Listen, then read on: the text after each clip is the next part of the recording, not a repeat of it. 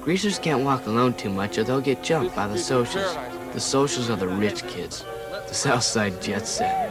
The socials wear madras, drive fancy cars, and wreck houses at fancy parties. Greasers wear black leather jackets and blue jeans, rob gas stations, and get into a gang fight. Intellectual decay! Turn it off and rot your brains out!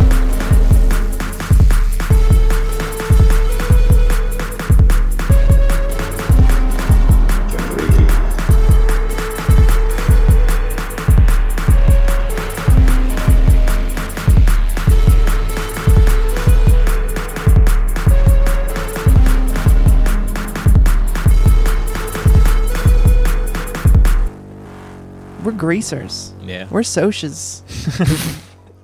We're bridging the gap. Finally, bridging the gap Between socias and greasers. That's what that's what the Mayor Pete campaign is truly about. yeah. High, high Bringing hopes. together this country, greaser and soch. White pores and rich pores. You mean rich whites? Yes, I did. Rich poor. Yeah, rich dad, poor dad. In a, in a Mayor Pete America, the only black person you'll see is in a burning church. That's right. A child. Saved by the heroic white poor who realizes the black child has a better life ahead of him than That's he does. right. Yeah. Good job, Johnny. All right. Welcome to Generation Lost, the show where me and Jeremy watch uh, movies. Yep. Thank you for listening. What has been going on, Jeremy? Uh, well, I don't know. This is our second episode. It is. We're trying trying out different things, I guess. And uh, I don't know. Last time we just kind of like We went right into Mm-hmm. the we just went movie. right into the movie. And we wanted to take a little time and say, hey, hey, thanks what's for up, everybody? Thanks for listening. hey, thanks for it's coming. cool to, that you're here. It's great. It's really nice to talk to you today.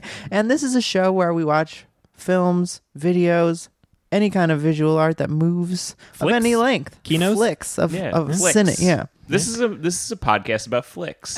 It is. right. It's a Flickster podcast. It's a flicks pod. Today we have our first guest, Christopher What's from up? BP Lettuce. You may know me from such shows as BP Bledis, where I smoke mids, and uh, Left Trigger, where we smoke mids and play games. That's right. Um, we have two shows together, and now he's on this show. i Yeah. I weaseled my way in. I don't know if we've ever talked about if we talked about this on the the Joker episode that we did together or any of our other ones. I don't like mids. You don't? You like eh, mid weed at guy? all? I like regs. I smoke regs. Oh yeah, no, that's the best kind. You like Wait, then why are you a mids podcast? Because here's the thing: current day mids, there's there's midsflation is what it is, yes, midsflation. are is is basically cop ship in the seventies or even like the or when I 90s. was a kid. Yeah. yeah. 2000s. Yeah, I mean like it's all gotten too powerful. It's too powerful. I yeah. like to smoke weed that is very shitty. Uh-huh. The And mids are too damn it's strong. A little Yeah. high. I like weed that barely feels like weed. That's right. Yeah. Just like I want it to feel like an opiate. Like I'm just like, oh, cool. Feel I good want it in to my- feel like tobacco, honestly. Yeah, it's just I like want the- weed to be like tobacco, but the first one. Yeah. like the first cigarette in the morning is what I want weed to be like. Anyway, welcome to Generation Loss, a distinct podcast from our other podcast. That's right. A different podcast. There's no mids on here. There's just flicks. we n- will never talk about mids again. Uh, we're here to talk about movies, and this week we're talking about The Outside The Outsiders, from 1980 something. directed by Fran Cop. Frank out, yeah.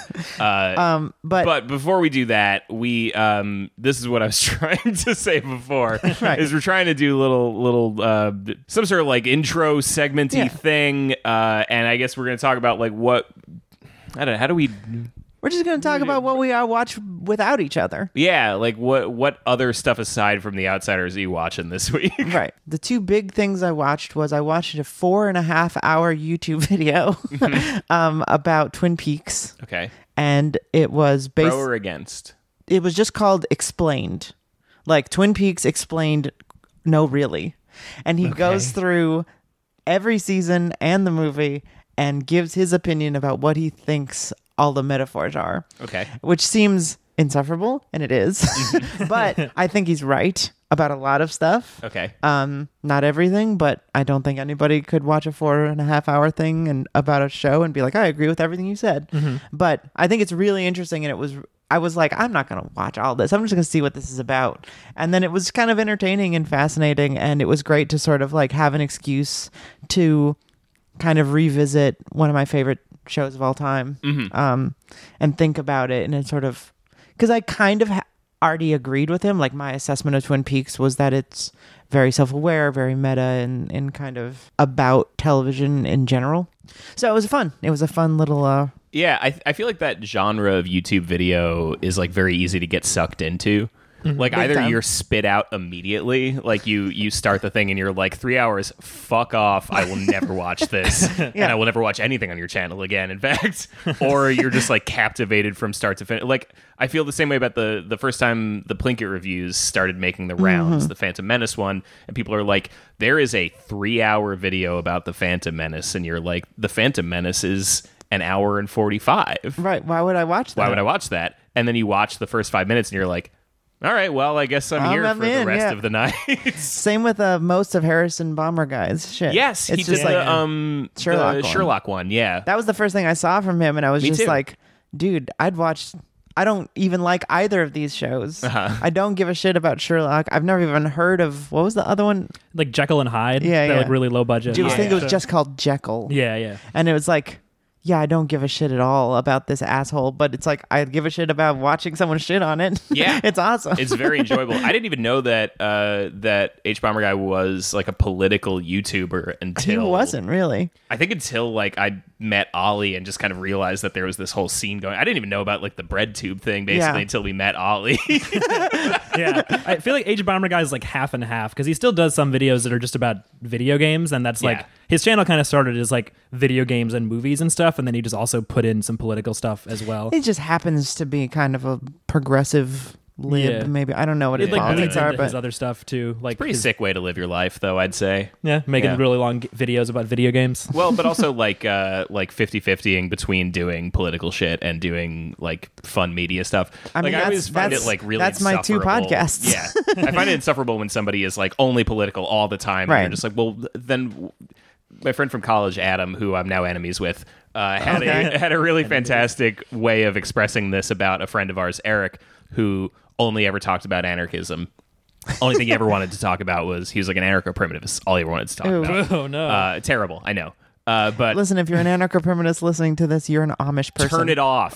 Turn it off. We don't want your You don't get subscription. podcasts. That's civilization. yeah, I don't care if you're playing it on a fucking tape or an A track. Yeah, you can't be anti-civ anti-civ. and listening to a podcast. Get that shit out you of here. fucking Amish bitch. But anyways, uh, we were always really annoyed by Eric and how he would only ever talk about anarchism and whatever. And Adam one time was like, "Yeah, it's just like uh, after the Rev, what's he gonna have to talk about? Right. What are you gonna He'd do? be the most boring person in the world." it's like we did it, guys. Everything's great now. Good thing we did that. Remember when before we had anarchism? Wow, Yeah. w- that sucked when we had capitalism, man. Yeah, he just only talks bummer. about how much it used to suck when he was a kid, and like we didn't Mm-hmm. have anarchism. Yeah. He's just trying to like tell kids boring stories, and they're like, "That's cool, man. I'm gonna go make some art, and then go to like the the free music performance later." But uh, Right. thanks for telling me. Yes. So even my even my uh, media podcast is shitting on anarcho primitivists. Yeah. but yeah, so the other thing I did this week was um I went and saw a double feature of two Peter Strickland films, uh, Duke of Burgundy and In Fabric at the Metrograph in New York City in Manhattan. Um, very uh, well, now I'm not sure if you made up any of those words. We went to Manhattan and watched the new film by uh, Peter Movie Man. I didn't make up any of those words. Those were all Peter the Movie names. Man is uh, is the uh, alt account of Movie Bob. No, but uh, I'm a big. I was a big fan of um, his first two films, Kathleen Varga and um, Berberine Sound Studio, and these are her last two films or Mm-hmm. next most recent two films, and uh, they were fun. Uh, Duke of Burgundy is about um, a lesbian couple who are into BDSM and live in this weird like world where everyone is a woman who's into BDSM and a lesbian. nice. Um, and they're, uh, Hell yeah. they're uh, Send me there so I can get punished and never have sex. There's like no men in the movie, like not even on screen for a second. Th- But it's basically, and they're also entomologists. They study bugs, so there's a lot Okay. of butterflies and moss in the movie. Um, but they, it's sort of this, um, it's sort of all a metaphor just for like relationship power dynamics in general. Like starts off and you think it's just a rich woman abusing her maid for like the first 10 15 minutes you just think it's this horrible relationship and then you realize it's consensual and then you realize that the dumb one doesn't really like even maybe not isn't super into it and then it's like this weird push and pull of like yeah. well they're trying to be nice to each other and they really love each other but there's this thing that they do and it's it's very sweet there's not it's like at first you think it's just a porn movie but there's no nudity it's just very sexual Yeah. and then it like slowly devolves into or whatever evolves into like a rom-com basically like this sort of So kind of like Antichrist. the opposite of antichrist yeah but it's great and then in fabric is a, a even less self-serious movie about a killer dress Mm-hmm. uh, it's about this woman who buys a dress and then like it kills people um Uh-huh. but it's like very reminiscent of like blue sunshine or like suspiria like the weird like deathbed, the bed that eats people. yeah yeah kind of like that uh i have seen that yeah. So kind of like that. it's kind of like that except it's very stylized and like kind Kinda of Uh-huh. like good. it's funny. Yeah, it's a it's a comedy on purpose. So Okay. and then I watch another movie. The what did Outsiders. what did you watch? So I guess at some point they uh, rebooted to catch a predator. No. Yeah, yeah, Oh, yeah, it's like back. it's back, baby. It's on YouTube though. It's like a YouTube exclusive. Oh my And it's Chris God. Oh Hansen again. Chris Hansen's back. Really? Back in the in the in the starring role. And uh it's wild. And it's just as entertaining as it was before. It's exactly how you remember it. Uh, the only thing that's different is now he Schadenfreude, the doesn't, show. uh, yeah, yeah. he doesn't like walk out and be like, uh, you know, I'm Chris Hansen from Dateline NBC. Now he, He just can't, says yeah. like, what are you doing here? And and and then you know the same thing ensues. They talk for way too long, and then he sends him out to the cops, and then he gets arrested. What I wanted to talk about They're though still is doing that because that seems so illegal. Seems kind of illegal. Yeah. that's the thing is it's I mean, like, it is right. Like they had to like let all those people go because like they didn't have them on anything. I don't did- did that actually happen? know. I don't know. yeah, I read I've I've read about that, and the thing about To Catch a Predator is none of those people were arrested. Mm-hmm. Like Are they Uh, those like fake cops or something? no, they're real cops, but like they And can't they're charge real pedophiles. Yeah. Well, yeah. They're not I'm not defending the pedophiles, but they technically didn't break any laws. Uh-huh. So there's you can't like it is literally entrapment, so they can't charge them with anything. Right. So it's like they're not catching them. It's like they're just embarrassing them and they're not yeah. like Weird. It's getting a them weird, help. like public shaming thing that like I wonder this this is maybe like something to explore another time but, but I wonder like if us growing up with to catch a predator Mm-hmm. has any influence on our generation's tendency towards cancel culture like i wonder if Oh my that's God. why we're all obsessed with like bringing people to justice in that way Chris Hansen is the first tweet decker. Oh, Um, but then the other thing you that i are watched canceled, this week sis.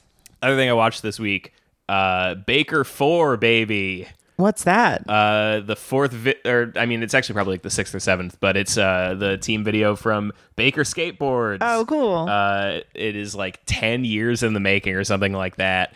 Uh, really good, really worth watching if you're into skate videos. If you're not into skate videos, don't watch it. but it's cool. it's It's, not like- Hmm? special. I mean, it's like, is it is it is it like really well filmed? or it's not something? special enough that if you're outside of skateboarding, like you'd be interested in it. It's at all. not. Yeah, right. but it's good enough that like if you're into skateboarding for sure Mm-hmm. check it out but I, th- I don't think i need to tell anybody that uh, Every- so everyone who's into skateboarding, anyone who's into skateboarding is like already like really stoked on just Baker seeing more Four. baker stuff but what's interesting about it is first of all that like i mean the style of filming it has like really evolved in a major way that i feel like we should explore at some point i Sure. want to show you a baker video I'd love to. because they used to have this very distinctive style to them where the main guy who films them is this guy called Beagle who uh, has this like really weird sort of like I mean this like affinity for for um uh, for like analog filming like he only films on like actual On tape, tape, okay. on like this shitty old camera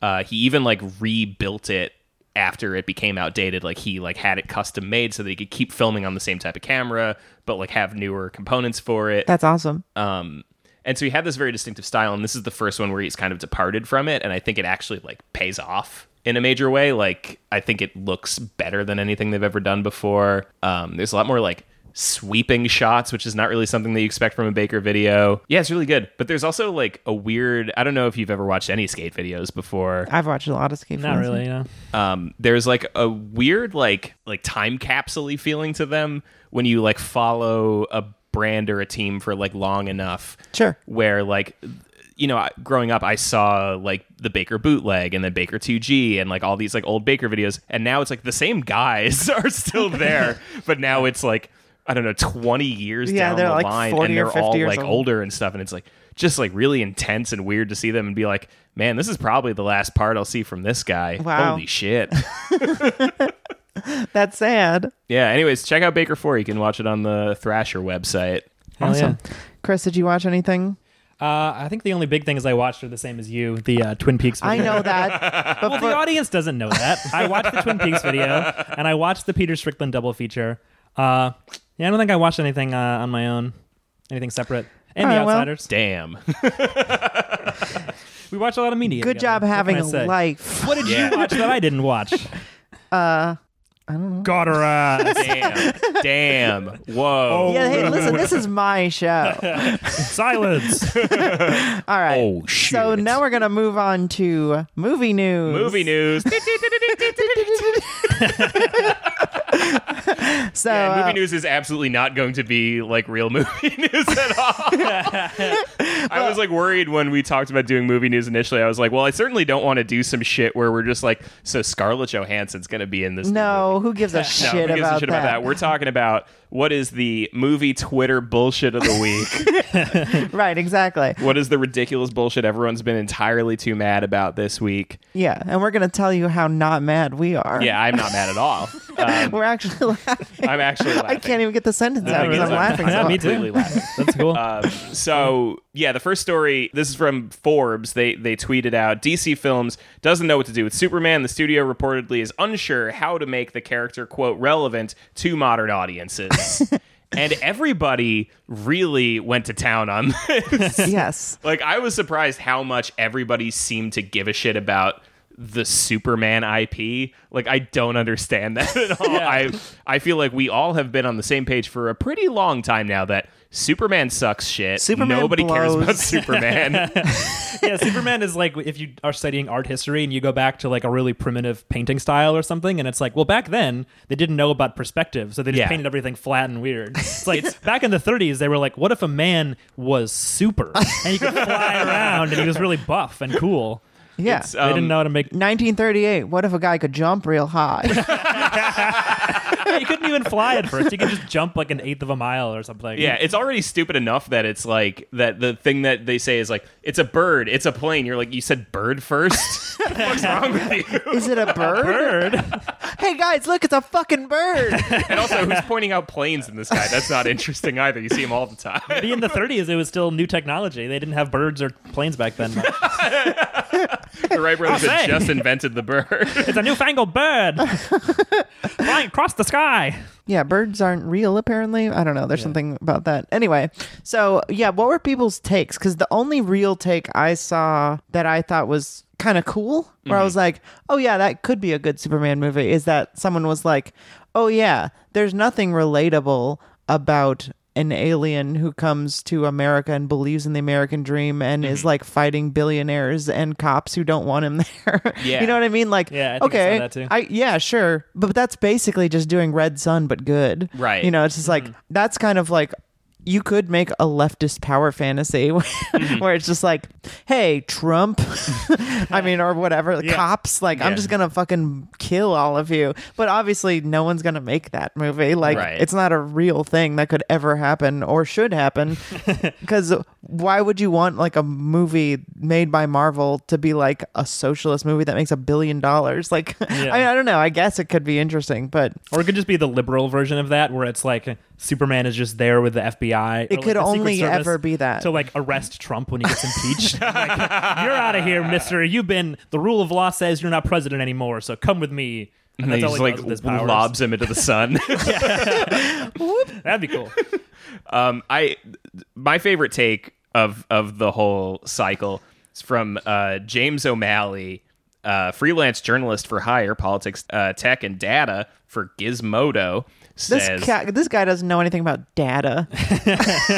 says Lex Luthor realizes he can't physically outmatch Superman, so instead uses a disinformation campaign to destroy not just Superman's reputation, but the idea of Superman. It sucks my ass. The twist is that it isn't Superman that can beat Luthor. It's journalist Clark Kent.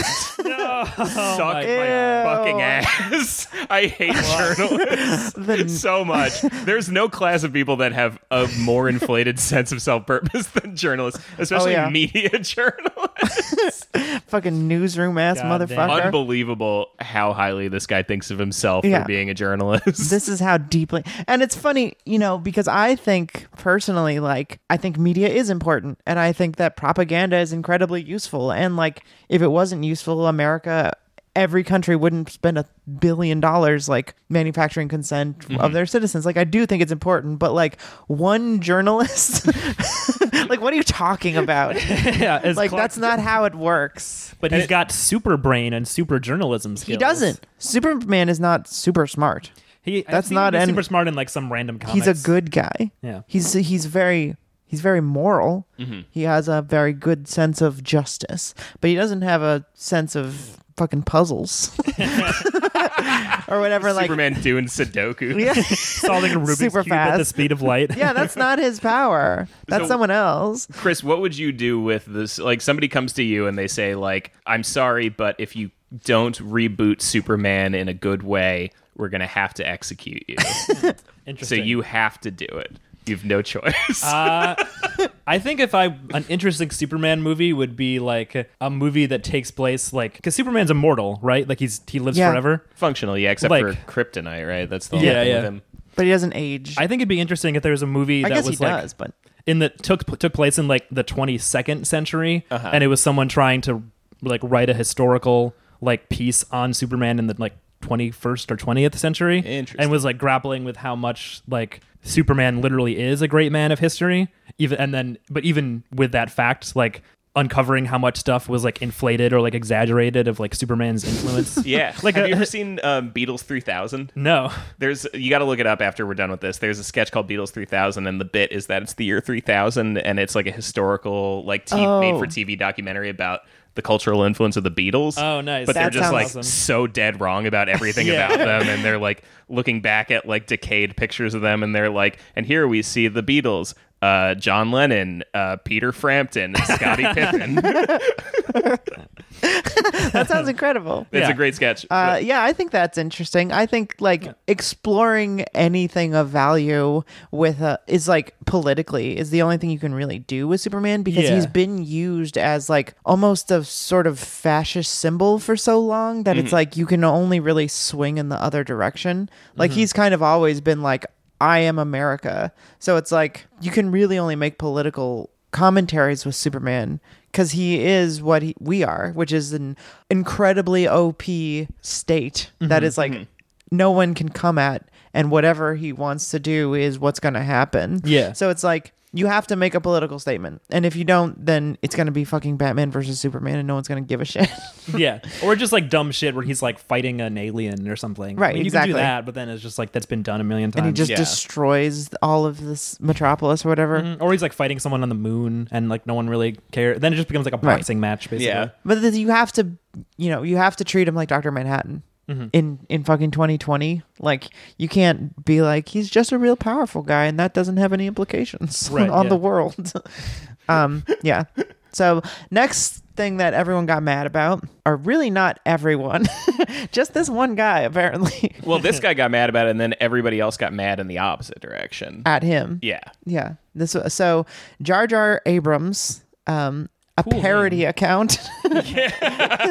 Yeah, wait, are we sure this is actionable? I don't know Yeah. if we can say say anything about his tweet if it's parody. Yeah, no, it's not allowed. So hashtag the Mandalorian. Nobody knows how to shoot in the village except for one person. You guessed it, a woman. No explanation. It's just like that. hashtag the force is female. So this guy, I I tweeted at him. Did you see that I tweeted? Mm-hmm. at did him? not, no. I tweeted at him. I said, "Honest question, not trying to imply anything. What is your account a parody of?" and he said, he said a parody of J.J. Abrams. And I said, "Okay, I'm just making sure that your tweets are your real opinions." and he said they are. So, as far as I know, this guy just like posts a bunch of like reactionary MRA type shit.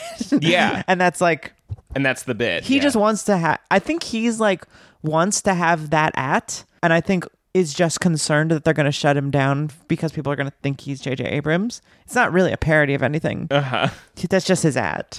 I wonder sometimes if these like Gamergate, Star Wars, MRA type guys, like what would you even call that? Like Star Star Wars, ga- like movie gate. Yeah, I don't know. It's like Gamergate, but the for same movies. dudes. Whatever. It's the same guys. Yeah. Feminist gate. yeah, I do, basically. I do wonder sometimes if they're like the opposite side of the coin of like some people we know where it's just like you're part of the take economy now and like Totally. no matter what you've got to have a take on everything and so like the mandalorian you got to be mad about something and so like we had anita sarkeesian was really mad about the the first episode not having that much uh, female representation. There was only the um, the Mandalorian high priestess or whatever Yeah, yeah. who, who The armor gives him maker. the special armor piece, which, looking back on it now, I kind of think it's stupid. What, like her take or the armor piece? no, the armor piece thing. Everything in Star Wars is stupid. no, and I also think that Anita's take is probably pretty stupid too. I think that like just having a take on Star Wars in general is a very embarrassing thing to do. I think having a take about how many women are in something is fucking insane. Yeah. it's really embarrassing. It's like, what do you want? Like, what what what is your what is What's the your end game? stance? Yeah. do you Yeah. want all wi- 50-50 women? Is that how it's like Yeah, in 50 everything? Is it like 50-50? gender Is it, parity like- for everything? Like, are you saying that like there's nothing to criticize about Once Upon a Time in Hollywood because there was exactly as many women as there were men? Like true? No, I'm just saying like what there were a couple. I they think- were like pulling a fact. I think there was more women actually because there's a ton of them. yeah, there's oh yeah, a ton on the all the compound, Manson girls. Yeah, that's are- true. But yeah. it's like that movie sucks for so many reasons and Yeah. is clearly like reactionary and misogynistic, which we'll get to one day if, if you if you yell at me on Twitter about this take. But but I think like obviously like just representation doesn't mean anything. Yeah. Like who gives a shit? But then on the other end of the spectrum, I think that this take is also really stupid. Oh, I of think course. Being mad that like you're looking for shit to be mad about in representation because you're mad at the Anita take. Essentially, you're saying like Yeah. I don't think that it's necessary for there to be uh, f- equal you know representation between men and women in in movies. So I'm mad that there's any representation of women. well, that's I'm pissed that a woman shot a gun. Unfucking believable. yeah, that that's that- like I mean, this is even more insane because it's the same logic except misogynist. Yeah. like like at least with Anita Sarkeesian, I think her heart's in the right place Mm-hmm. in terms of like she wants she's some white feminist. Like I Yeah. think she uh, She's also like a she's a holdover of like a bygone era now. Like she Definitely. is definitely like a like a remnant of like we're not in the Gamergate society anymore. like we're in a different one. What she was a reaction to is already so far from like front of mind that like she herself seems like like a relic. she's dated a little bit. Yeah. yeah, it's like if uh, it's like if somebody was like still mad about like Iran Contra, you know, like it's just like it's, Yeah. it's not what we're talking about anymore. Right. Sure, you know, there's definitely still a lot to talk about. There's times there. you should bring it up. there's times to bring it Yeah. up. There's a lot still to talk about, but like we got a lot more pressing stuff going on. than Right. Well, I, Gamergate. I think it's also like I think what people assumed at the time was that Anita Sarkeesian was making reasonable points that like women are ever, only ever seen in this type of con context of like sexualized objects Mm-hmm. and we should not have that and that was basically her only point Yeah. Mm-hmm. Uh, back then it was like it'd be nice if women had agency and stuff but like and i think she was right i mean I think like, she was absolutely right, there- and I she think was what she never did wrong. was really like important for pushing gaming in a really good direction. And I think Right. And the, the, other reaction thing that she against her doing- was ridiculous and but- terrible, and also and, proves and, proves all of her point. and 100% led us to where we are today. Well, like, all of those people like definitely like. I mean, you can draw a through line from like s- Richard Spencer for to like to Mm-hmm. Yeah. Richard Spencer from that stuff. Yes. Yeah, like the first time I heard of Milo was because of GamerGate because he he absolutely capitalized on it. yes, to, like, exactly. yeah, push his way in through the game. But I think the problem is, is that now you have things like Captain Marvel, which is like CIA propaganda, like Air Force approved bullshit. Like it's obviously been so co-opted, easily co-opted by imperialism and capital. Uh-huh. And Anita Sarkeesian is just going, "That's what I wanted." Like no more criticism because she didn't ever have like a political stance. It was just like Right. it seems like women shouldn't be treated like rape objects. Right, and like everyone was like, okay, we'll do that. And then she was like, cool, Well, it's a thanks. lot to, but, but, it's, like, a lot to shut lay the- on her, you know, to to say like she needed a political perspective. Like she was sort of like a spark that could have ignited a like broader movement of of analysis for for this type of media. Like I think the most valuable thing Anita did was like when people at that time were saying like games are art and you know like this is an art form that people are making and it needs to be respected as such like she was the one who's saying like okay if it's an art form then it needs to be analyzed like art Right. you know like every other art form goes through feminist critique like games do too Yeah. It was a very, very reasonable it was a valid and thing reasonable to do. thing but the problem was that like it really didn't feel like people grabbed the ball and ran with it in the way that they could have back then and like there is definitely a lot of cool like analysis of gaming happening now but Right. it didn't happen at the broad level that it needed to at that point it felt kind of like a little bit like she got hung out to dry when she came out and then everybody went after her and then it was like all right well we've got gamergate now and uh us on the left are just gonna be kind of looking at it and Yeah, being it's like, just like- that sucks, huh? Yeah. yeah, because like gaming journalism as a whole is like basically just like product reviews, like the like anything in the tech sphere. It's just basically like people who are fans of tech or video games who like go to conventions and are like, this game's fun or not fun. Like anything that's actually like art criticism of it is basically just stuff like H Bomber Guy or something on YouTube. There's really not much of like a mainstream, as far as I can tell. Like, Well, movement it's towards it's it. funny because like I mean, not to go down a complete rabbit hole, but like Mm-hmm. you know, games like the IGN reviews are still as shitty as they were. Yeah. Like it's still clearly just like a bought and paid for like system where it's like you get a ten because you're Yeah. a AAA game. It's, ba- it's like a it's like an advertorial, and it's always shocking Basically, like like Dunkey gave like Death Stranding a 1 or something. Uh-huh. Like video game Dunkey is a famous YouTuber has like million subscribers or whatever. Yeah, yeah, yeah. And he was just like this game sucks ass actually. Like it's not good and these are pretty good reasons why it's not good.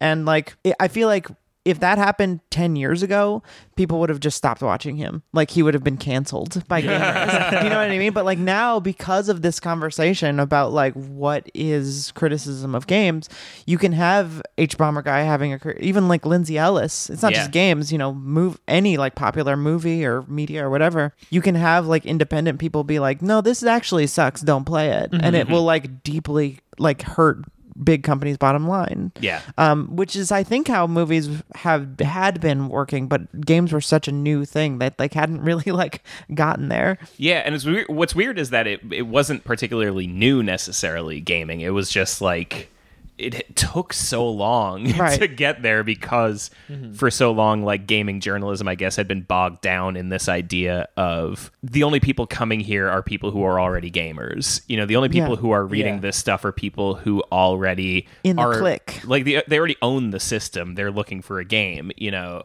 like so it's there's no analysis happening past an announcement you know that's Right. as far Pretty as the much. analysis Yeah, goes yeah. Maybe some like sort of because like when I was a kid, I had Game Informer, which I think everyone who like was a GameStop member or something, you just like got it. Yeah, as uh-huh. with, with your membership, and it, would- they would occasionally have just like stuff that was a little bit like an essay, maybe like not really like deep criticism or analysis, just kind of like what's this game about or what what was this game about? Like I don't know. It's like it was just sort of like a thing if you were already if you like you said if you already owned video game systems and were like what are some old games I might like or what are like like interviews with creators like it had stuff like that but never really anything you would call like criticism No, never. But I think so. I guess all this to say that I think that the conversation has now become so polarized because you're either talking about whether the movie's good or bad, or you're on some weird divide of like liberal identity politics. and it's like anybody who has an opinion about that needs to probably stop talking about it Yeah. at this point because it's just like it doesn't matter. We understand now that it is good to have representation when it happens, but like if you want to make a movie with all guys, it's not like it's going to be a bad movie. Yeah. Like and the, and like Anita Sarkeesian was never saying that. Right. Like none of those people were saying like we doesn't mean you can't always do this. Just when you make movies about women, you should make movies that are respectful and like have not these horrible, you know, sexualized things. Um and Mm-hmm. I think it's it's like peak, not even liberal, because it's just like peak identity politics on both ends of the spectrum to be having this like action reaction fight over like there's not enough women in the Mandalorian versus a woman shot a gun in the Mandalorian. Meanwhile, Disney, the biggest know. corporation in media, purchasing Star, Wars. Wars. in order to make this. I know. Yeah. As they just like hoover up, you know, property after property after property, and we're here arguing about like what women are doing in the fucking TV show they made. it's very dystopian. It's like you're so clearly like part a pawn, like a tiny pawn in Yeah. a giant scheme Yeah. of like bickering over the like when content. like Disney and Amazon have a merger and there's only like one company. Mm. Yeah. it's like and it's like Jeff Bezos better hire a woman for his board. Yeah. of Amazon, Disney. yeah, because it America only ever Corporation. leads to that kind of dumb like Raytheon needs more women CEOs bullshit. Yeah. It's Yeah. like shut up. Who cares? Shut up. Fucking Cutting that. no, you won't. All right. You can just censor. Oh, Anyway, because that was Yeah, that, all right, that well, was the that's- dumb movie news. yeah, that's that's our that's that uh the, the you know generation loss, a podcast about ethics and gaming journalism and TV show journalism and TV show journalism. Right. Um, Um, and- okay, so let's talk about the motherfucking outsider. outsiders. uh, a movie from 1980 something. Okay. Did we look it up? When is it from? Oh, no. Eighty-three, I think. Yeah, okay. So The Outsiders, a movie from 1983, Directed by Fran Cop. directed by Fran Kopp, starring every actor who's ever lived. a tiger beat who's who. Unbelievable the cast that they got together for this. And this is like the beginning of all of their careers. right. Wild. I mean, Swayze is basically the only known property in it. I think Dylan had been in like one or two things before this. It's uh, Matt Dillon, Ralph Macchio, Patrick Swayze, Rob Lowe, Mm-hmm. Emilio Estevez, and Tom Cruise, and Leaf Garrett. I forgot Leaf Yeah, Leaf Garrett. Garrett's in it. and also Nicolas Cage is an uncredited cameo. And, Flea. yeah, Flea's in it. Oh, Everyone. also Tom Waits. Yeah, yeah, Tom Waits is Waits in it a is little the bit. bartender or whatever. Um, Yeah. And then the guy who plays Pony Boy is kind of like weirdly enough like the one who like doesn't go very far it's strange. after Yeah, this. Yeah, Like that C. he- Thomas Howell. See Thomas Howell. Yeah. Ponyboy is the main character of this film. Yeah. Uh, also, Diane Lane. is Diane in it. Lane, yeah. She's a little kid. So I think this one like high level synopsis of the story Go is, for is, it. it's uh it takes place in Tulsa, Oklahoma. And it's uh, a story about Pony Boy and his gang of pals. Uh, they're greasers in a, in a they're working class greasers in a town of uh, wealthy socias, right? That's what they call them. this- yeah. the- Socias. They're preppies. It's essentially like it's essentially greasers versus preps. The Goths versus the Jocks. Yeah, goths Yeah. versus jocks, uh, sort of classic tale. And they like go through some shit about like kind of the dynamics in the town and and how they're always fighting each other and whatever. And then at some point there's a scuffle and Ponyboy and his boy Johnny uh, stab a Soch and murder him. well, they get attacked. they get attacked. There's a scuffle. They, they get Self-defense. attacked. They stab him, uh, and then they have to flee. And they're gone for a while, and then they come back. Um, and that's kind of ma- that's basically the story. Is like It's like a movie with like three beats, basically, Yeah, yeah, like yeah. three uh, three segments. yeah. We establish the town. Uh, they do a murder. They have to go on the run. Then Mm-hmm. an accident happens, and they have to come back. And then the end of it is is uh, Johnny dies, and everybody has to reckon with what that means for them. I guess. Yep. Right. yeah, that's about it. That's about it. So Yeah. I hadn't seen this movie Yeah. before. So what did you? Let's And- high level. What did you think of it? high level what I think about it, having never read the book, never seen this movie before, watching the original cut, which has a score that sounds like Lassie, Yeah. um, I thought it was cute. I think I think my my feeling of it was that it was a little bit hallmarky like movie of the week kind of like You compared it to a Christian kids movie at some point. that's right there's these like old like um focus on the family movies that i used to watch when i was uh, uh, for people who haven't heard the one episode of ball and out super that i'm on um i was homeschooled my whole life i grew up christian so yeah i didn't have to read this in school because i didn't have school uh, um and yeah it was um kind of cloying in certain places Yeah. it's a little bit on the nose, but it's not bad. It there's a lot of good acting in it um, from kids. A lot of the kids are really good. Some are really bad acting, but It's a big range. Yeah, it's, Yeah. it's strange how much of Yeah. a swing there is in this movie. but the score really ruined it for me in a score lot of places. absolutely It's blows. so awful. Um, It's really, really bad. There's some really funny, like accidentally funny stuff in this movie. Um, like when there's like a dream sequence where he remembers his parents are dying, and there's like it's like they're superimposed in the sky, like their faces, like James and the Giant Peach, and then all of a sudden their car just gets like fucking hit by a train, it's like a smash cut. Smash cut and then this weird warping like Dutch angle, like Yeah. the angle turns Yeah. and like train gets in a bigger. different movie, it, it almost feels like a David Lynch scene. like a nightmarish absurd scene. Yeah, yeah. But I think it would make you laugh in a David Lynch movie too. Um, Yeah, like laugh and also be horrified. yeah, you're like, what the fuck? But um, there's some kind of unintentionally funny stuff like that. I remember there's a part where um, uh, Emilio Estevez is like, "Hey, shut up about your family, like Mm-hmm. not not not wanting you or whatever," and and Pony Boy goes, "Oh, I'm s- I'm sorry, I just got a little mad." and I was like, "Are these supposed to be gang members?" Like, It's a very interesting op because I hadn't seen it either, and I feel like the first twenty minutes or so has some of the worst parts of the movie, like the worst filmmaking, and the, the goofiest stuff. So I was, it was starting off. I was like, is this movie just going to be awful? Like this is hilariously bad in parts, and there's like a lot of really weird, stilted dialogue, and then it kind of like hits its stride and becomes not a great movie, but like a solidly watchable movie. Yeah. with like a decent message and some really good acting. so interesting fact about it that I learned is uh, that it was actually filmed entirely in order. what? Oh, weird. Yeah, yeah, yeah, like they filmed it shot Hmm. No for shot way. in order Insane. as it goes. Why? Just because they didn't want to confuse the kids, or I'm just not what they sure. did? I'm not totally clear on why they did it, but they chose to do it that way.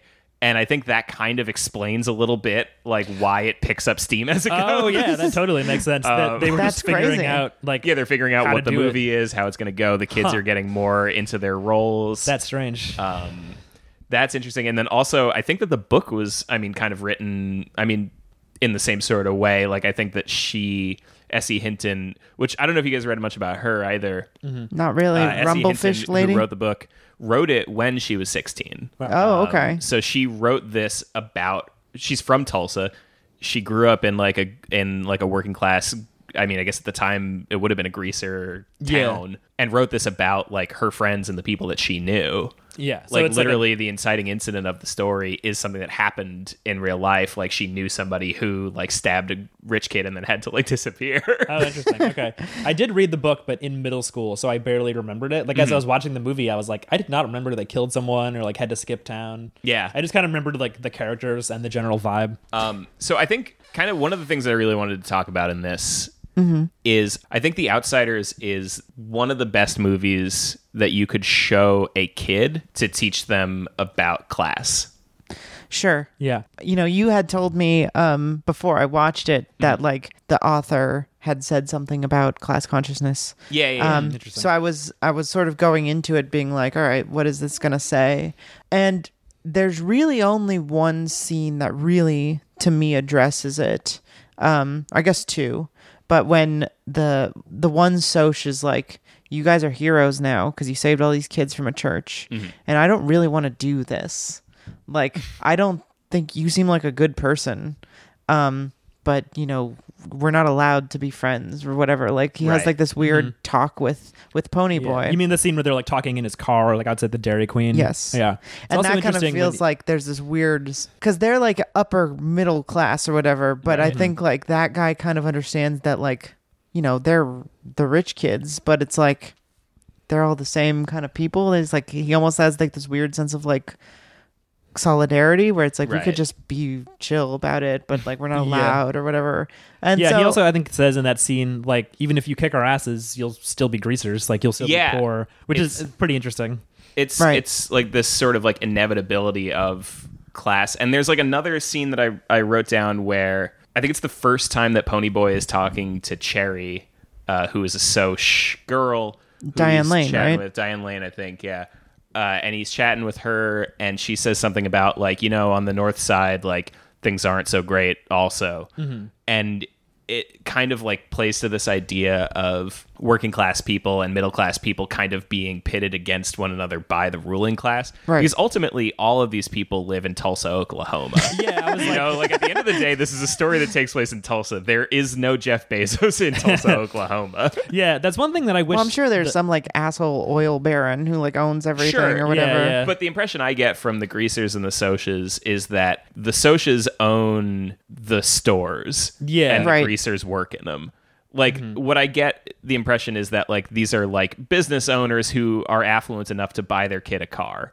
And that's Yeah. as far as that wealth goes. And the greasers, you know, are Yeah. Like they have Poor and- nicer clothes, but it's like I'm sure they're like ten dollar like polo shirts or something. Yeah. It's not like it's super They're like a fancy leather or jacket anything. is not cheap also. Yeah, yeah. They're the True, yeah. they're the kids of like small business tyrants. Like they're not or like these aren't- cops or like politicians. They're maybe, not or like something. Rothschilds. Yeah. Sure. And so I think that there's like there's an interesting dynamic at play where we're talking about like I'm trying to think of like the best way to phrase this, but I think essentially like you're talking about class role and class interests. Mm-hmm. And that I think is demonstrated a lot in the dynamic between Cherry and Ponyboy. And I think you're also talking about like this kind of like myth of the middle middle class when you see that last scene where Right. you know the social like kind of takes him aside. Yeah. Th- th- that's one of the things that as I was watching the movie is I wished it showed really anything of like the soch side of town. And Yeah. I feel like that would have like slowed the movie down a lot. I don't remember if that's like in the book at all. I guess if the author is like grew up was like a greaser, she probably didn't really know much about it. Yeah. But that would have like made that element like hit home a lot more if you like had some scenes of like Cherry in her like day to day life, like saw what like the soch home life is like or like Right. what their economic system like situation is from their point of view more because it's a very one-sided kind of movie It is, and and her role in this is kind of to demonstrate this idea of like, I mean, at least to me, like I think that her her role is not to demonstrate like what it's like to be a soch, but rather like that the middle class and business owners will never have the best interests of working people at heart. Right, yeah. 'Cause Yeah, essentially, sure. like her entire role in this movie is to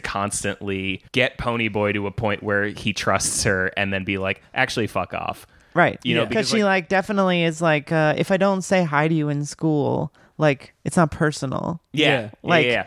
she's the, not the first time we see her is like at the drive-in movie theater and she hangs out with ponyboy all night and she's like you're fucking cool man you're so smart like you rule why do you fucking hang out with these shithead greasers Like, yeah yeah these guys suck you're the best and then Right. at the end of it all she's saying goodnight and she says you know essentially like if i see you at school and i don't say hi like nothing personal Right. right, And then later, after the murder, when Ponyboy is on the run, we hear from Matt Dillon uh, that Cherry is willing to testify that her friend was drunk.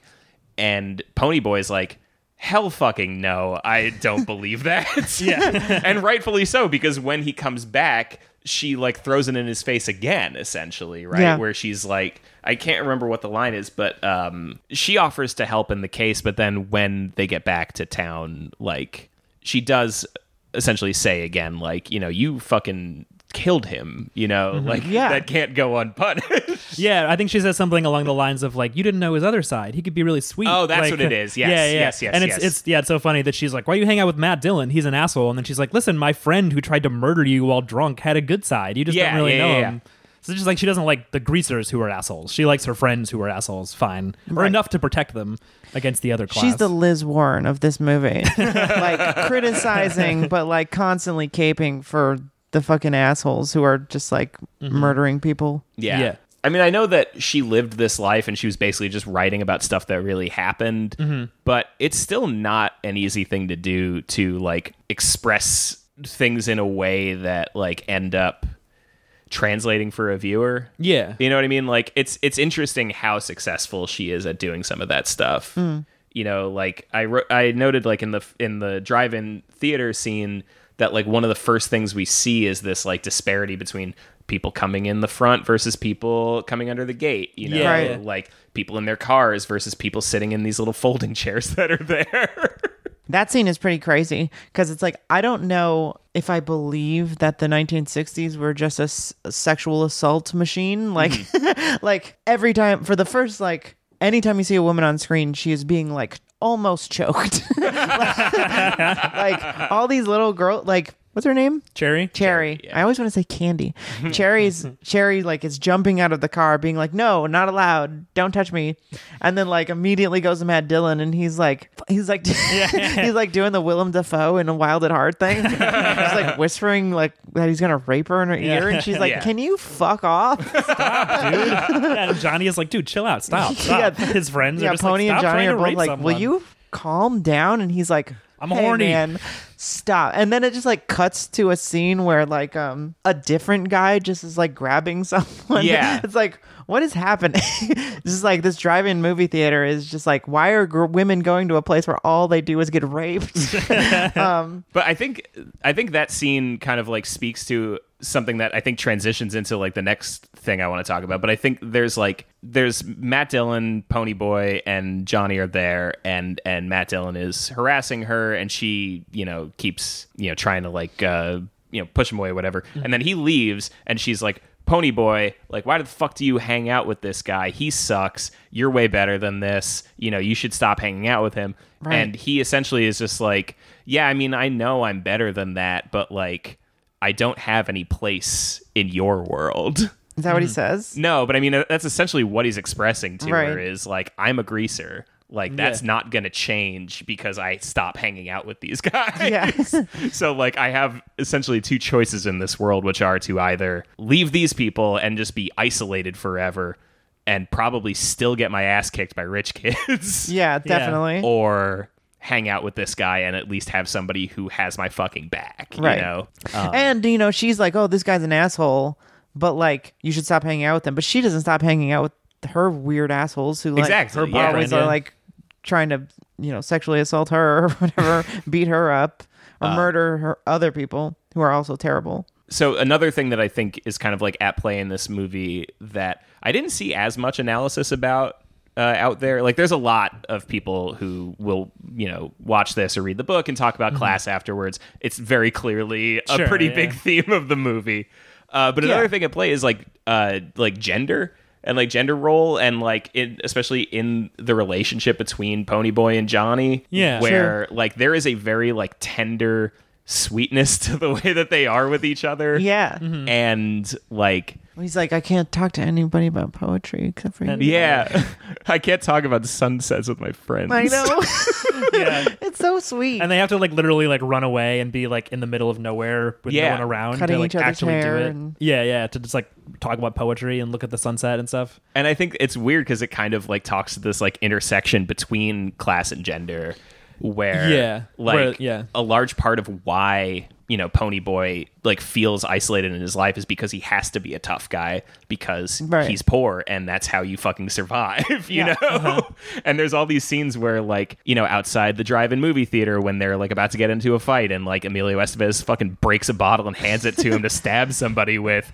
and Oh, like you yeah. could see pony boy like reluctantly take it and like kind of hold it a like, little I weird can't- but he's yeah. like i don't know what i would do with it yeah, I think right after that, like, Emilio Estevez is like, I don't know why I handed you a bottle. You wouldn't have used that. And Pony Yeah. Boy's like, yeah, you're right. Maybe I would have. I don't know. we just had to do that. but yeah, I mean, there's like a weird um like look into that idea of like hiding your your tender side around your your boys. yeah, I thought that was a one a really interesting and like uh, added a lot of depth to Matt Dillon's character. There's a scene near the end where he's driving them Mm-hmm. and he's saying to Johnny like, I don't want you to go to jail. Jail like fucking makes you really tough. Oh, what happened yeah. to me? I, don't- I want you to stay a nice kid. It's Yeah. like this weird like because Matt Dillon is like a shitty person in this movie. Yeah, the he's first thing you awful. see of him is him like trying to rape someone basically. Like he's not really likable, but you do eventually feel bad for him because you understand how he like probably used to be a nice kid like Johnny, or maybe like maybe not that like sweet and like naive, but like he clearly like sees himself in this kid, and he's only supposed to be like twenty two or three or something. he's Yeah. only 19 he's supposed to be he's is he actually nineteen? the actor is Yeah, 19 it's Yeah. insane. Like, yeah, he's like a high school dropout probably or something. Like, Right. And he already has been like beaten down into this like. You know, Well, that's the thing we asshole. haven't really gotten into is that who's related? Because it's like they Oh, all the live in this family- weird house Yeah. where there's no parents. It's just all brothers, and they Yeah, their like family, their parents died in a train wreck. Um, Right. The older brother is the oldest brother is uh, sways, is Mm-hmm. Swayze, and then the middle brother is Rob Lowe. right? Mm-hmm. And then also, uh, isn't Tom Cruise related too? No, I think I don't Tom think Cruise anyone and else Emilio is- Hmm, Estevez are brothers, and they're okay. from like next door or something. Okay, yeah, Yeah, they all so kinda it's live this nearby. weird. It's they live in this weird culture where there's only young boys, and they just like all hang out with each other or live together, um, and are roommates with each other. Mm-hmm. I don't It's know if they- very strange. Emilio Estevez like comes and visits. I think it's like remember there's a scene where like he's Oh yeah, talking maybe about how messy Estevez his- is his brother, and Rob Lowe and Tom Cruise live next door. it's definitely not clear. No, Rob Lowe And- is Soda Pop, and he lives. It's Soda Pop and Pony Boy, and then whatever Swayze's name is, and they all live together. And then I think Emilio Right. Estevez and maybe Tom Cruise like live. down Oh the yeah, block. his name is like Two Bit or something like yeah, that. two bit, and then I don't remember what Tom Cruise is. Tom Cruise is like barely in the movie. He just like pops so in. barely in it. Yeah, it's, pretty insane. unbelievable. Yeah. and then suddenly, as if to be like, "Hey, we also have Tom Cruise." Like about halfway through the movie, they're like, "Okay, he gets lines now." Yeah, Right, he like, yeah. has a little scene where he like eats chocolate cake or something. he does. Yeah, they just like show up with a Budweiser and a whole a huge chocolate cake, and are like watching cartoons at their house. Yeah, it's very weird. strange that scene. part is there's a lot of scenes in the original cut of this movie at the very least because we watched the other cut and the whole score is replaced. It's Oh, that's a funny thing to talk about. um which is much better, uh, kind of. It's better in some. It's It's it's better better, in- overall. yeah. It's worse in some ways too, or just as bad. But in the original cut, there's a few scenes in this movie that just like don't go anywhere. Mm-hmm. Like they, it's like maybe that they were just trying to like do um like character development or something, but Mm-hmm. they just seem completely pointless. and they like they're not talking about anything in their real life. It's just like let's watch Mickey Mouse cartoons. just goofing around. it's like why why did we have to see that? yeah, I mean, I don't know what they. I, maybe the idea is that they don't have much of anything in their real life. Like, as far as I know, they all work at like gas stations and like Sure. shitty jobs if they have jobs. So they're just like dirt poor, have dead end jobs, have no education or like prospects. and yeah, they just, like- all um, drop out. yeah, basically. yeah, a couple of them talk about being dropouts. Like it seems pretty clear that Mm-hmm. Pony Boy is going to drop out at some point. Probably, yeah. I think Rob Lowe dropped out to like work full time to like help support the family because that's also a big plot line is that they don't want to get sent to like a boys' home. Yes. because like he's not actually like adopted by Patrick Swayze or anything. They're just like all living there. well, and Patrick Swayze probably isn't even like old enough or like Yeah, financially maybe. stable enough to like pass that Yeah, yeah, competency yeah, test totally. or whatever. So that's like another theme that kind of comes throughout the movie is like these like kind of like institutions of justice that like utterly ruin lives. Yeah, yeah. Like, Right. That's And and the they're- only way that this movie sees them. and they're Yeah. all and it's all sort of in the background mostly Mm-hmm. where it's just like unseen there's never any scene where like a judge is there or they Right. really don't even talk to the there's like two s- scenes where you see the cops and one of them is like he, dally getting pulled over and the other one is him getting shot Yeah. Yeah. so it's like there are sort of these faceless forces that sort of Mm-hmm. But like definitely like looming threat kind of Exactly, Thing, where they're all like- afraid of they're him. all on the run they're they don't want to ever see them Yeah. and if they ever like get even in contact with them they're going to be ripped apart as a family they're going to be ripped apart um, from their lives in in every way Yeah, if Yeah. Pony Boy comes in touch with the law, he'll be ruined as a person. Right. You know, like all of this and that this is kind of why I was saying that like this is such a good movie to show to kids to teach them about like the realities of class, you know, Yeah. is Yeah, like yeah. to show cuz like this movie takes as a given that there is no value to systems of justice for working people outside of ruining your life. yeah know, no there's- 100% yeah, totally. there's like there's no value to befriending wealthy people because they don't have your best interests at heart you know like there's a lot of stuff here that i think is like teachable for kids to show them like this is the world man and like uh you know let's just like before some teacher starts like whispering some bullshit in your ear in a civics class like let's just get you nice and red pilled right no i think that's definitely true i mean i think it's great i mean it's funny because this movie got made because like some teacher wrote on behalf of her class to Fran Cop, being like, "You should make this movie," and he was like, "Not." He would- did not expect to make a movie about according to him, teen angst. Yeah, hot teens. Which I don't That- think that that's his this take movie on is the- about teen angst. I mean, leave it um, to Fran Cop to have no idea what his movie's about. yes. One of the worst lauded directors of all time. Just Um, terrible. but um and I mean he this movie is serviceable. He does like a Mm-hmm. pretty decent job, but has Yeah. no idea what the tone of this movie should be. He doesn't know how to handle children actors ex- exactly. Yeah. So there's a lot of flaws with his work on this movie, but they were like please make this movie cuz it like is really helpful. And I wonder like it probably still would resonate with kids nowadays, but probably not white kids yeah. as much, you know what I Yeah, mean? yeah. like it doesn't like i'm assuming the book doesn't like mention that they're white or like you know Uh, I mean, I don't really know. I don't remember. I don't know that like greaser culture was like particularly like, Sure. a black thing. that's just a word though right i mean like Yeah. if you're reading the book and you're like a hispanic kid like Yeah. Like, Oh, you just yeah. mean like like a kid of color could. i'm easily, just saying like, yeah you imagine could them just all. you could know, just uh, take the being black or lessons and be Hispanic or like whatever. yeah, this I mean, applies to greaser my isn't a life thing anymore. So Yeah, like, yeah, yeah, whatever. Yeah, that's what i'm saying yeah Yeah. but the movie squarely puts it in like poor whites rich whites yes. Yeah, uh-huh. Um, which is interesting It's 'cause also you- interesting because it's you know we're watching this now obviously like it's you know diff- totally different time than when it came out but like we're watching it in 2019 the same year that uh, there is the Watchmen TV show which also takes place in Tulsa Right. Oh, which interesting. is like heavily heavily talking about race Mm-hmm. and like literally opens with the bombing of Black Wall Street which i haven't seen the Watchmen show Yeah. I think when it's done you should watch all of it and then we'll talk about it we'll for do an a episode f- or something first season episode Yeah. okay um, I happen to think it's very good. Okay. Uh, fucking cancel me the rest of left podcasting.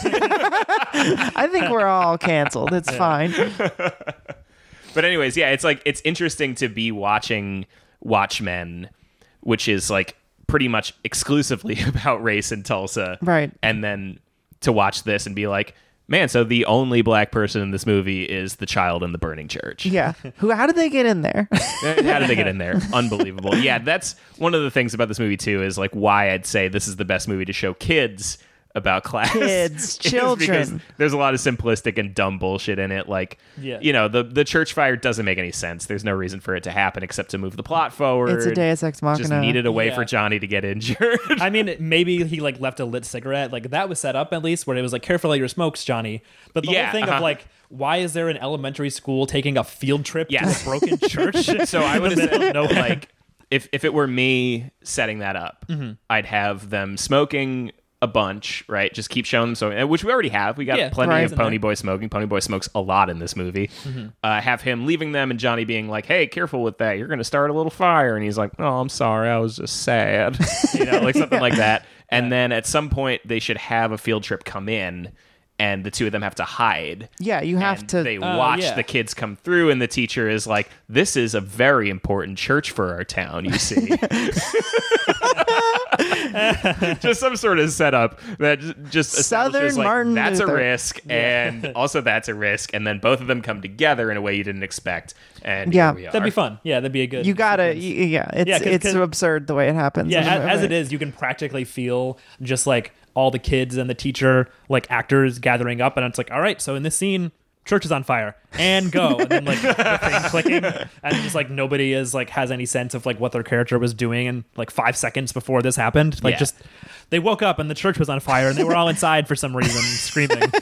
Yeah, it's really silly, but I think I think j- it's also pretty simplistic in that just like it's important to know, child, Mm-hmm. there are class differences, but yeah, and I think. We'll talk about race differences la- and gender Yeah. differences later. yeah, yeah. It's r- different movies. You know, yeah. there's other movies. There's other movies. We don't need. but I uh, we one got thing. Ghostbusters from 2016. yeah. it's about all the different kinds of funny white women there can be, and one black lady. and a black lady. Yeah, that's right. right. Um, and Jared from Silicon Valley. Um, yeah. but are the greasers supposed to be Italian?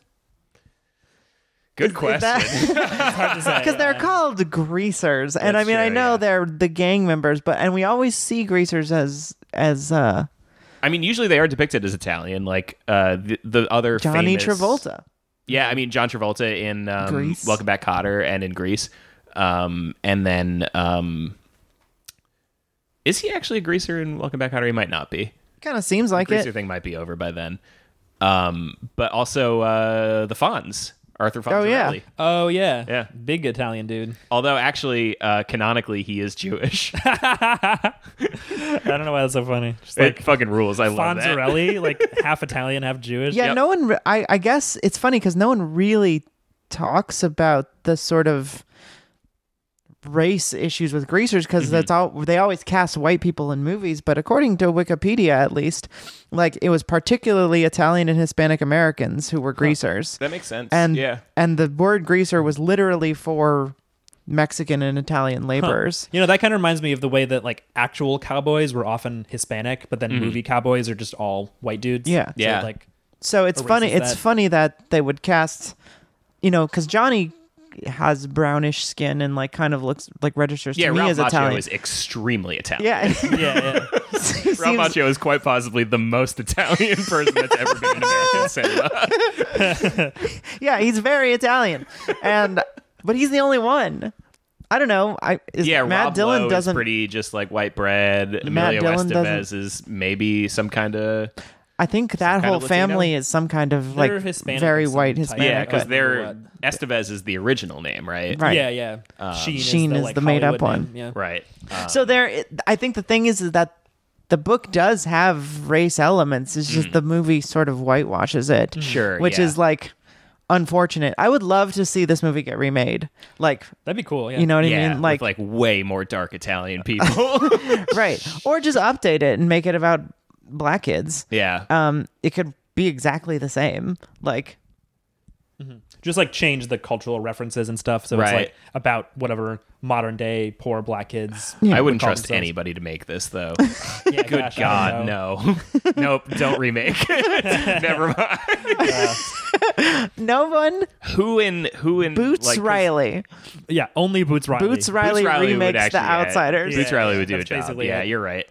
you're right, and it takes place in uh, it, it, it doesn't take place take place in Tulsa anymore. It takes place in Chicago. Yeah. yeah i mean i think i think like the what this movie is trying to say what the book was trying to say is good and i i think it's a cute movie that's the problem though i think it's that it's only cute like there are some moving little parts like even though i think it's a little cheesy nowadays to like have two kids like quoting poems to each other it's like the 80s version of the 50s is like Yeah. pretty corny and it's like "What- do you really like that i mean i don't know I think it. I think he- it's well acted enough Yeah. that like it sells it does feel like Pony Boy does have that committed to memory. Totally. Uh-huh. Although his explanation of it is so stupid, where Yeah. he's just like, "I never knew what it meant, so I memorized it."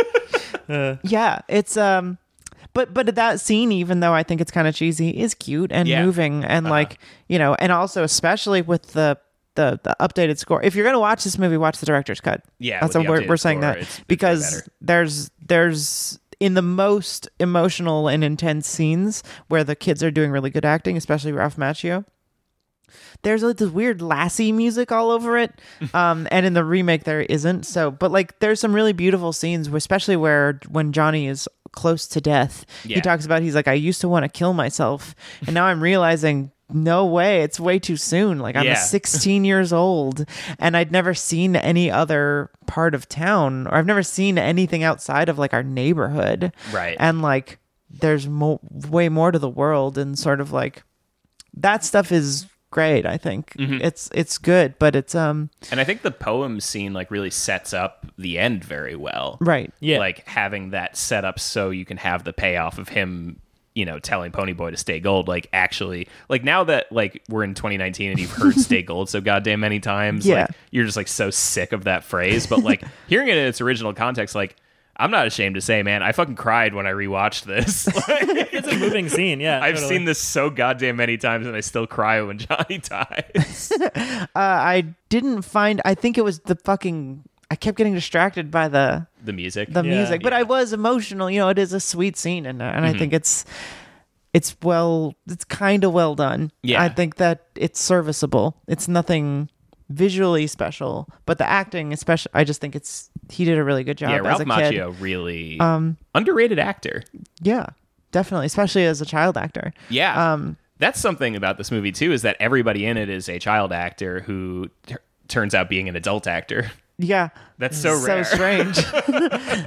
and w- good ones mostly. yeah. huh? Um, yeah. So it's it's a it's a serious and good movie that kind of fails on a lot of points, but when it succeeds, it's it it has good politics and it's and it's uh it's enjoyable to watch. Yeah. Um, I think so. I recommend it to yeah. children. yeah. So so okay. So two part then. Would you recommend this for people who don't have children? Would you recommend it for people who do? Okay. To children, yes. I I think it's a cute movie that def like you said, I think is a good movie to show to kids about, you know, to, to learn about class consciousness and like inequality in general. Um at least get them started.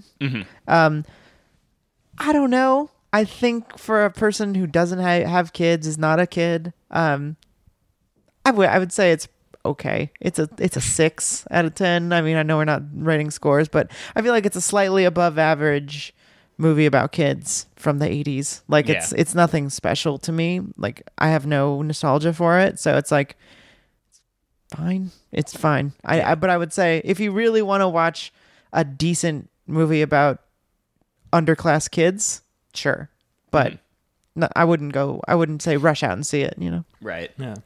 Chris. Yeah, I think like I basically agree. It's like a a six out of ten or so. It's like a decent movie. It's interesting to. We're watch. not rating them. Okay, well then it's just recommend or don't recommend. We've decided. okay. Okay. Those are the rules. No numbers. I don't think I would recommend it just as a movie Mm-hmm. uh, on its own. I think it's interesting to watch if you're just curious about like the movie that birthed all the careers of all these actors because Mm-hmm. it is kind of fun to be like, oh look, Tom Cruise is in a movie, but just like Flea. doing one scene. Yeah. Like it's a weird novelty because like you're if you are used to Tom Cruise at all, you're used to him being like a movie star, and it's weird to see him be like the tenth, have the like. Yeah. 10th most number to of be like lines in a fighting movie for screen time. yeah, yeah. With Rob Lowe, who also gets like three lines, and like Patrick Swayze, who still only has like ten minutes in the movie. So if you're like interested in movie history, I guess, and you just like want to see what these guys were doing in this movie, like that part's kind of fun. Yeah. Um, I think, yeah, I'm kind of with you guys. Like, I don't think I would recommend this if you don't have a kid. I'd say hang on to it until you do. Yeah. Sure. Uh, yeah. And then i- if you're never going to have a kid, then uh, sorry, you're never going to watch this movie. Watch it with a nephew or niece, maybe. I don't know. yeah, yeah, I yeah. definitely think if Show it to you- a random child. Ju- yeah, yeah, yeah, exactly. Just like bring a kid into your home, go outside and say, hey, kid, I have a movie to show you. And they'll say, what kind of movie? And you'll say, don't worry. You want to watch some videos? You should come in. There's It'll a be- lot it'll of be- shirtless boys. Uh, and then Chris It'll be Hansen's good hiding in for- your closet, like finally got him. yeah. Oh shit! Uh, they're no, I just think it- watching The Outsiders by Francis Ford Coppola. But yeah, I think if you have if you have a kid, if you have multiple kids, I absolutely think you should show this to them to start a conversation about class consciousness and also about um, masculinity. I think it's a really good movie to show to a child early on to to start a conversation about like where they fit into masculinity uh, Mm-hmm. and if they do, and you know Yeah. Mm-hmm. it's I g- okay to to to like sunsets, you know, even if your fucking friends don't. I did like that part about it, the way it framed. Because I mean, at first, like I said, at first, like the the opening scene is like, why is this movie treating women so horribly? Mm-hmm. But like, I think by the end of the movie, there's this sort of line in the sand of like, whether you have a you know whether you have a lot of privilege class wise or not like there are people who treat women really badly and there's people who are you know even when they're kind of assholes to them tr- you know are friendly with them and like Yeah. are good the good guy of the movie is like not doing that so i think it's interesting because it's like the bad kids are nice to their are are you know are okay to their friends but shitty to everyone else. Um, and then there's the nice kid who is like nice to everybody. Yeah. Mm-hmm. Um, and and and, it- and, it's, the like, way that irrespective of class. yeah, and the way that looks is is particular, you know, and there's just little small droplets of like this is how you treat women even if they're mean to you um, so i think it's nice Yeah. i think it's a good way to start a conversation with your children or or nieces and nephews or whatever kids, Kids are on the street. yeah random kids on the street on the children. subway, like elbow a kid and hand him your earbud and start playing The Outsiders. Yeah, I think uh, best line of the movie for sure is, despite the fact that like the rest of Johnny's letter is kind of like utter bullshit. I Right. think there's a great line in it where he says like uh, like make sure that you show Dallas a sunset. I don't think he's ever seen one. that's so sad because he's dead yeah. Yeah. And it's Yeah. like, yeah, well, it's like extra sad, but it's also just like a really good way of like summarizing what it's like to be like a toxic dude versus like somebody who, who like stays gold essentially. Yeah, yeah. right? Yeah, yeah. Like actually feels things. yeah, it's sad. I think there's some really nice poetic stuff in the writing. I Mm-hmm. would say if you're an adult, maybe just read the book. I haven't read it, but I feel I have a You'll feel chew like through it in like two seconds. yeah, it's Yeah, a really it's YA short. I haven't short. read it, but um, yeah. So that's the movie. Yeah. yeah. Well, thank you, Chris, for coming on the show. Had to travel a long way, but I'm glad I'm here. Yeah, thank you everyone for listening to Generation Loss. We will be doing another movie and another episode. Yeah, what are we watching Next next week. week? Um, I don't know, we'll The decide off- Great Dictator. Oh, is that what I wrote? We might be watching that. it's either that or Jackass 2. Yeah. So vote Oh, stay tuned. vote in the comments. no, you don't vote. You guys don't get any say. I agree with Jeremy. Jeremy's right. he do, you don't get a say. Uh, okay. Um, this has been Bryn. Yeah. And Jeremy. Yeah, And Chris follow was us here. on Twitter at GenLostPod. At Jen Lost Pod, at Kinematography, at Jeremy Thunder, Yep. and um, at Good Opinion Haver with no E. yeah, if you want to see my tweets, check them out. Yeah.